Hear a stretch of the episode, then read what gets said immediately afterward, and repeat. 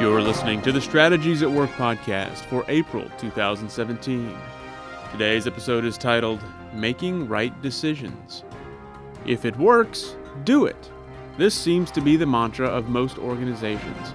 Arguably, this pedestrian philosophy is the major metric commonly employed in making decisions.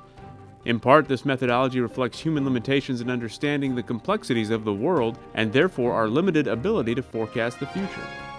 Organizational leaders who are committed to a Christian worldview must develop a well-defined scripturally based code of conduct and or statement of core values to guide the expected development of stakeholders and provide the primary metric for all organizational decisions.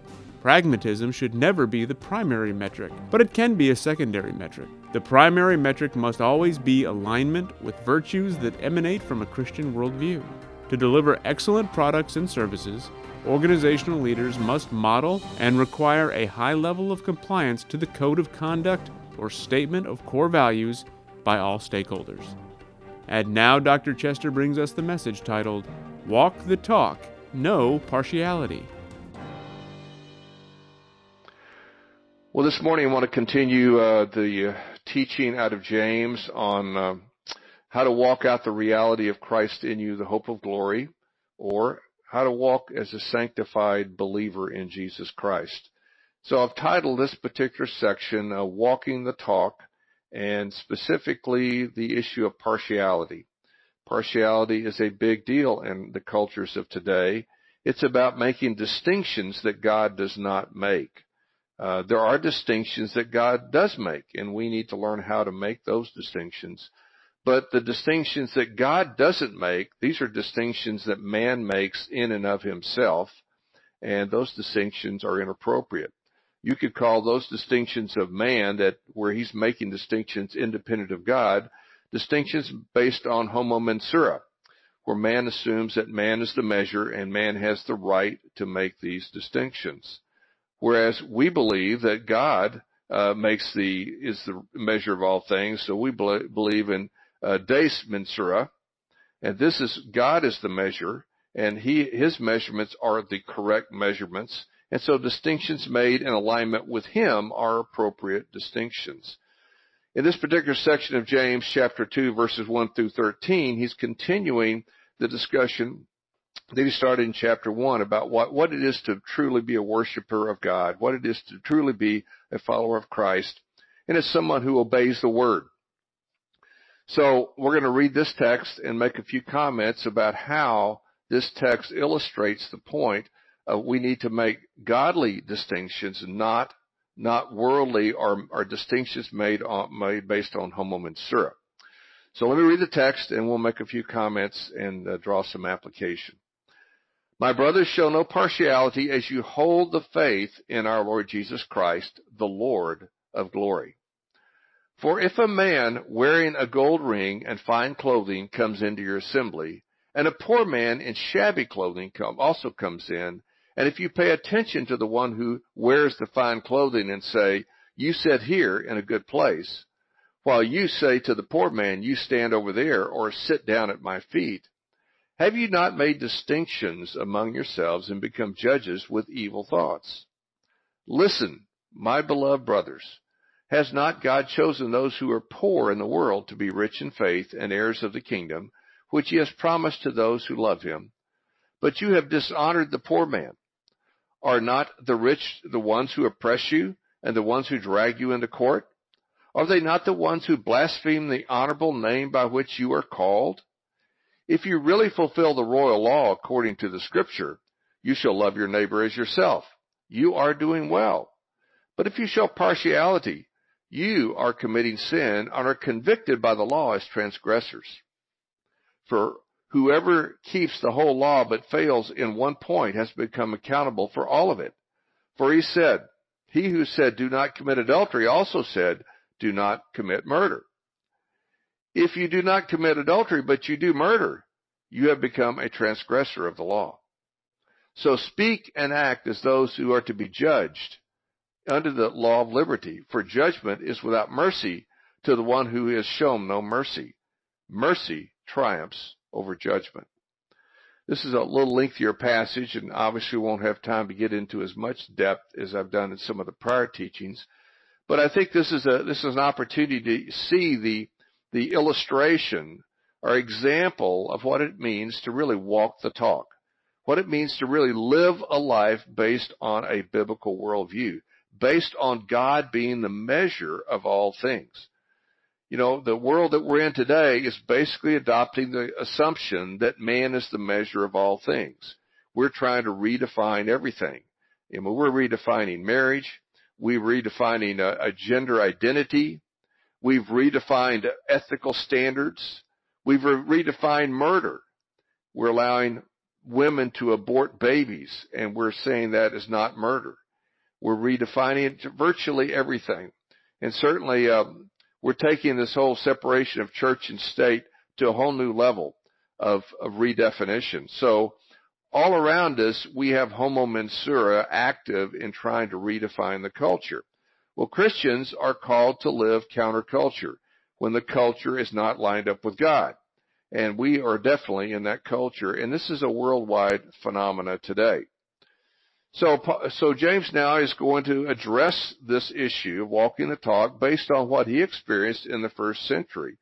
And what he experienced was a culture which was number one, had various uh, socioeconomic classes, and people tended to show more respect for those that had money or appeared to have wealth over those that appeared to have, have little or no wealth. And so that's the example that James is going to use to make his point here that you want to make distinctions according to God's standards, not according to man's standards. So again, he says, my brothers, show no partiality. that is, don't make distinctions as you hold the faith in our Lord Jesus Christ, which is another way to say, as you hold on to a Christian worldview, don't make inappropriate distinctions. Okay? Make distinctions that are consistent with Christ. And they're obviously making these inappropriate distinctions because the culture all around them is making these distinctions.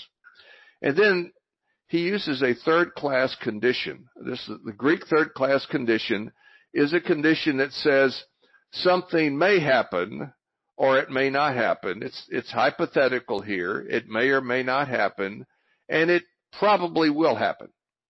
So that's a third class condition. It probably will. A fourth class condition is similar, except it probably won't happen.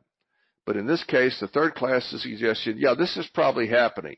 So he offers this hypothetical here.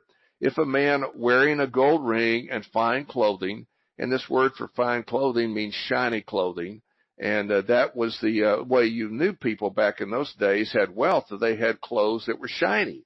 Uh, anyone that didn't have money couldn't afford shiny clothing. They probably couldn't even clean their clothes very often, so their clothes were very dingy and dirty, and and uh, many times uh, you know had holes in them. And I know today we buy clothes with holes in them. That's supposed to be a fashion statement, but most of the time through history, people have not viewed clothes with holes in them as a fashion statement. It had been a sign of poverty, and that's the way it was then. So if you have a man wearing a gold ring and, and shiny clothing come into your assembly, and by the way, the word assembly use, he uses the word synag- for synagogue here. He doesn't use ecclesia.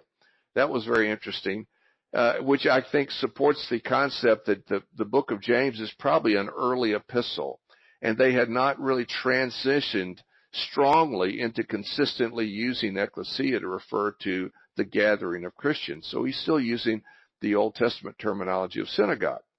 So when you have some of these people come into your assembly, and you you will, and you also have a poor man in shabby clothing also coming in, and if you pay attention to the one wearing the fine clothes and say, "You sit here in a good place," while you say to the poor man, "You stand there or sit down at my feet." Now, so so the scene here is you have someone in charge, someone who has some authority in this gathering, watching people come into the gathering. Apparently, there was some level of an open door. We don't know the level of details there because you got to remember in this first century, Christianity was persecuted. And as a persecuted worldview, then these people need to be very careful because they're very light, very subject to being arrested, being incarcerated, and maybe even killed. So they're they're they're obviously being careful. So we don't know for sure who these people are. It's just a hypothetical situation. We don't even know if these people are necessarily believers. But the point is, they're using worldly metrics to make distinction here. So it says here that this person that's at the door, he turns to the, the person that it looks rich to him and he gives him a command. You see this word you set is actually a command. He's directing him. You set here in a good place. That is a place that, a place of honor, a place where, you know, only the, the people that are, that are regarded as the most important people would sit. We have those in most of our gatherings today. We have places where we would view those places of honor. And we have our leaders sit in those places of honor. That's what they're doing there.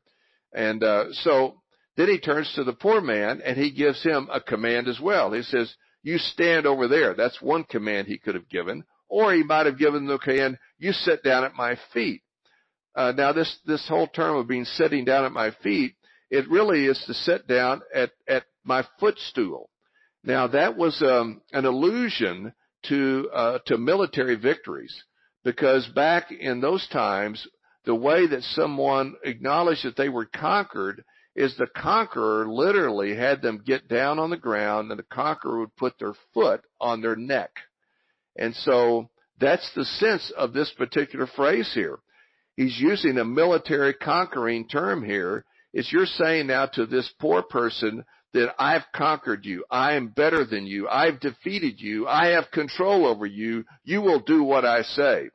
So it's that kind of partiality that's being, that's being contemplated here. So the, the, the command then is either stand over there or you set as a conquered person, you know, under my feet. And James goes on to say, have you not then made distinctions among yourselves and become judges with evil thoughts? Now that is a rhetorical question. The implied answer is yes, you have become judges. You have made distinctions that God does not make. You've made distinctions based on external standards. God does not make distinctions like that. God makes distinctions based on your heart. Is your heart right with Him or not? So He makes distinctions based on internal standards, not external standards. Then we have another imperative here. It says, listen. Listen, my beloved brothers. Now listen is, it's, you know, we say the word listen unless you know it's imperative or you, in English, you, you speak it out with force. Listen, listen to me. Then you would know I'm giving you an imperative. But if I just say listen, that doesn't sound like an imperative. Well, in the Greek language, they can give you an imperative without giving you a voice inflection. They give you imperative, imperative by virtue of the grammar. So listen here is the imperative mood. It's saying, hey, pay attention. I've got something to tell you. It's important. My beloved brothers. You know, anytime you see beloved brothers, it's normally, that's the word agapao and, uh, or agape. The agape is the noun version. Agapao is the verb uh, form of it. Uh, and, uh, and love in scripture, it means sacrificial living. I'm sacrificing something to support the purpose of God in you. That's what love is. So listen, my beloved brothers, has not God chosen those who are poor in the world to be rich in faith and heirs of the kingdom, which he promised to those who love him? And you see, we have another rhetorical question with an implied answer. Yes, that's what God has done. Now that's a very interesting thing there because that shows some partiality. It illustrates the fact that God does make distinctions. But his distinctions are for his purposes and for his glory. For example, you see this, this distinction in 1 Corinthians chapter 1 verses 26 through 29. It's refer, in this context, uh, Paul is writing about uh, the wisdom of the world, which is what the Greeks value, and versus uh, the wisdom of God, and talking about there's a big difference between you know wisdom based on worldly standards and wisdom based on divine standards. And he says, for consider your calling, brothers. Not many of you are wise according to worldly standards. Not many were powerful. Not many were of noble birth. But God chose what is foolish in the world to shame the wise. God chose what is weak in the world to shame the strong. God chose what is low and despised in the world, even things that are not, to bring to nothing things that are, so that no human being might boast in the presence of God. So part of God's plan and purpose of self-glorification is that he would actually choose to bring the things the world does not value to himself. Because in the end, the world's wisdom cannot solve the problems of the world. The world's wisdom cannot solve the problem of sin and death, has no answers. God solved the problem of sin and death through Christ. Christ is looked upon by the world as, as folly, as being of, of no significance. And you see that even today. That's a common view. People don't view Christ as having any significance to them and to their lives. So basically you have a situation here where these people uh, are saying, or God is saying that it's the foolish things of the world, the things the world doesn't value that I value, and these are the people I'm going to draw to myself. So his first argument against this kind of partiality that is not consistent with Scripture, given in the book of James, is to recognize how God works. God works by choosing the things that the world does not value, by redeeming the things the world doesn't value. And so when you recognize that, you say, oh, so whenever I mistreat or I inappropriately show preference for wealthy person over a poor person, I am out of line with God. I have missed what God is doing. So he goes on to offer some more arguments. But you have dishonored the poor man. Are not the rich ones who oppress you the ones that drag you into court? So now you dishonor the poor man by, by showing partiality against him, and you've honored people that actually persecute you, actually people that oppress you and take you into the courts. I mean, you, you, he's just arguing now from general revelation. Look at what's going on. Look at what they're doing. And he makes another argument from general revelation, and then he's going to make a third argument from scripture, special revelation. So the next argument is, are not the ones who blaspheme the honorable name by which you are called. These are the ones that are oppressing you. These are the ones that you are showing partiality to. These wealthy people are actually speaking ill. To blaspheme means to speak evil against someone. Evil meaning lies and deception. Saying things about Christ that are maliciously wrong. They're not true. That's happening today in our culture around the world today as people are rejecting Christ as Lord, calling him just a man. Some people call him just a prophet. Some people say he was not even a good prophet. And so we have this blasphemy happening. It's going on among people that have material wealth that think they have the answers to life and they don't need God. So you have two arguments from general revelation that are telling him this partiality you're showing is out of order. But that the real powerful argument comes from scripture. He says, if you really fulfill the royal law according to scripture, you shall love your neighbor yourself, which is the golden rule, we call the golden rule, which comes out of uh, Leviticus. Some people don't realize that that is actually where the golden rule is found, is out of Leviticus chapter 19, verse 18. It is a text from the Old Testament law that most of us don't know about. But when Jesus was asked what was the greatest command, he gave us the command that came out of Deuteronomy, love the Lord your God with all your heart, all your soul, and all your mind, Deuteronomy 6. And then he offered the second one. He wasn't asked the second one, he offered it. He said the second one is like it. Love your neighbor as yourself. That came out of Leviticus 19. So this is where James goes. He goes to that what we call the golden rule. You shall love your neighbor as yourself. This is an argument now from scripture. The reason that you should not show partiality like the world does based on worldly metrics is because that is not obedient to the golden rule. That violates the golden rule. Now keep in mind, he's talking to Christians. He's talking to followers of Christ, telling them to obey an Old Testament law, which tells you again they did not have a separation of Old Testament and New Testament like we have today. Commonly today, people don't connect the two together. They view them as separate. I've heard people talk about, well, I don't even read the Old Testament because we're not under the law. Well, I'm sorry, you don't understand Christianity. Christianity comes from the Old Testament law. Now, you have to understand that what the Old Testament shows us is that man cannot ever do enough good works to be acceptable with God. So therefore we have to have Christ. So Christ comes in fulfillment of Old Testament prophecies to be obedient to the law and voluntarily die as our sacrifice to now pay the price that we could not pay to be to be acceptable with God. And now he regenerates us through the power of the Holy Spirit. So we now enter into the state where we have received the benefits of the work of Christ. That's the past tense of salvation. And now we walk out in the present tense the reality of being transformed into our new state. We are positionally saved when we come to Christ through regeneration, and now we're practically saved in, in real time through the process of sanctification, and we will be ultimately saved through glorification when we go into the next existence.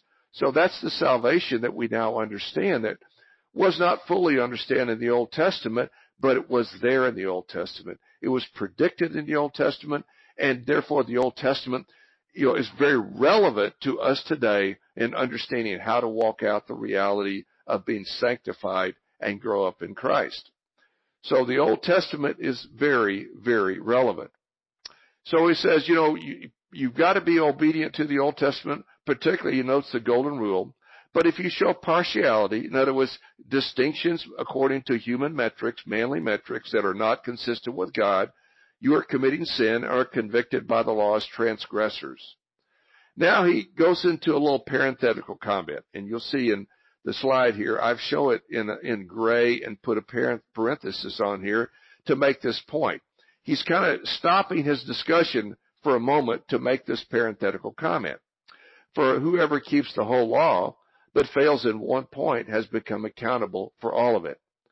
For he who says, do not commit adultery, also said, do not murder. But if you do not commit murder, but do not commit adultery, but you do murder, you have become a transgressor of the law. In other words, the law required perfect compliance. If you fail on one point, your compliance is imperfect, and therefore you're guilty of it all. So that's the big point he wants to make.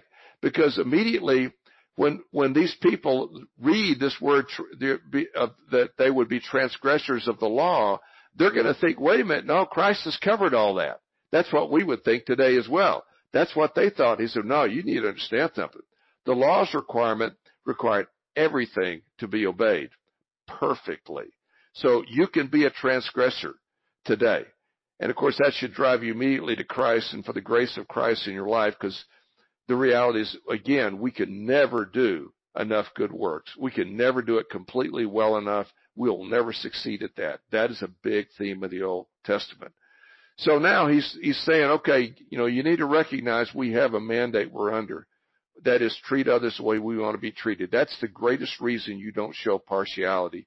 But in addition, you need to know from general revelation, these people are taking you to court. They're oppressing you. Furthermore, they're blaspheming the name of Christ and you bear his name. The word Christian means a follower of Christ. You bear his name. So they blaspheme him, they're blaspheming you. So you see these three arguments are made here for why you should not show partiality based on external metrics, which are the metrics of the world. So now comes the final imperative here. So speak and act. These are imperative. These are verbs in the imperative mood in the Greek language. Speak and act as those who will be who are to be judged. Now, this particular, the way it's been phrased in English is really not very good because it's really this word judge is a verb in the present tense. And the Greek present tense is it means present continuous action. So it would probably be better to say, so speak and act as those who are being continually judged by the law of liberty. And most of us don't think of any law as a law of liberty particularly the Old Testament law, we think law is bondage. He said, no, no, law, being obedient to scripture, being living according to a biblical worldview, which is the faith that, that we should have in Christ, means to live under the law of liberty, which means that scripture, the mandates of scripture, when we obey them, they free us from sin. They progressively free us from sin. That's how it's the law of liberty. And then he, fi- he concludes with a final statement that some of the commentators have noted is, is a little bit difficult because it's kind of more of a saying that apparently was popular uh, during that day. And so we have to be very careful with this because this can be easily misused. He says first that judgment without mercy is without mercy to one who shown no mercy, meaning that in the kingdom God reciprocates. If you don't show mercy, no mercy will be shown to you. That's the law of reciprocity, and that's how God works in the kingdom. So, you know, you want to you want to be careful about your distinctions. You want to do distinctions that God would make, because God is a God of mercy. He's also a God of accountability, and those seemingly polar opposite values have to be held in tension. There are times for mercy and times for accountability. But if all you do is issue accountability, never have mercy, then uh, that's how it's going to be, you know, how you're going to be evaluated, how you're going to be held accountable. So that's a very important kingdom point. And then the final phrase here, mercy triumphs over judgment. That's probably a fairly poor translation. He's, I think he, what he's saying here is because of the work of Christ, mercy is the bias over judgment. God is biased to mercy. If he wasn't biased to mercy over judgment, he wouldn't have sent Christ. That, I think, is the point. The fact that he sent Christ says his bias is to mercy over judgment. And I've heard people really abuse this. I actually said in a meeting one time, I heard a church leader try to justify the sin, the egregious sin of another church leader saying mercy triumphs over judgment. I thought that was a gross misapplication of what James is saying but that uh, leader was not correctable. So we didn't get anywhere with that. But it was, it really was glaring to me that someone would try to use it that way. So this thing can be very misused and abused. So we got to be very careful with this. You know, scripture, many scripture, times scripture is very clear and sometimes it's not clear. You want to be very cautious on things that are not clear and don't, don't make big decisions, big critical decisions with unclear text. And so that, that particular leader was trying to make a big decision with unclear text. By the grace of God, he did repent, but he never apologized to me for what he did. But he did repent, and that's all that matters. I, I don't, don't expect an apology from him, but I was grateful he repented, and we were able to make a good decision in the end. I think a godly decision. We've got to learn to walk the talk. And walking the talk is making distinctions that God makes not making distinctions based on metrics that God does not embrace. The world tends to embrace worldly metrics, metrics based on externals, not based on internals. God looks at the heart. Man looks at the external circumstances of life. God is always concerned about our motives, our where our heart is, our agendas, you know, our faith in Him, our trust in Him. So may we have the grace to walk with Him and, sh- and make the distinctions He makes and not get deceived in the distinctions that man illicitly makes. In Jesus' name, amen.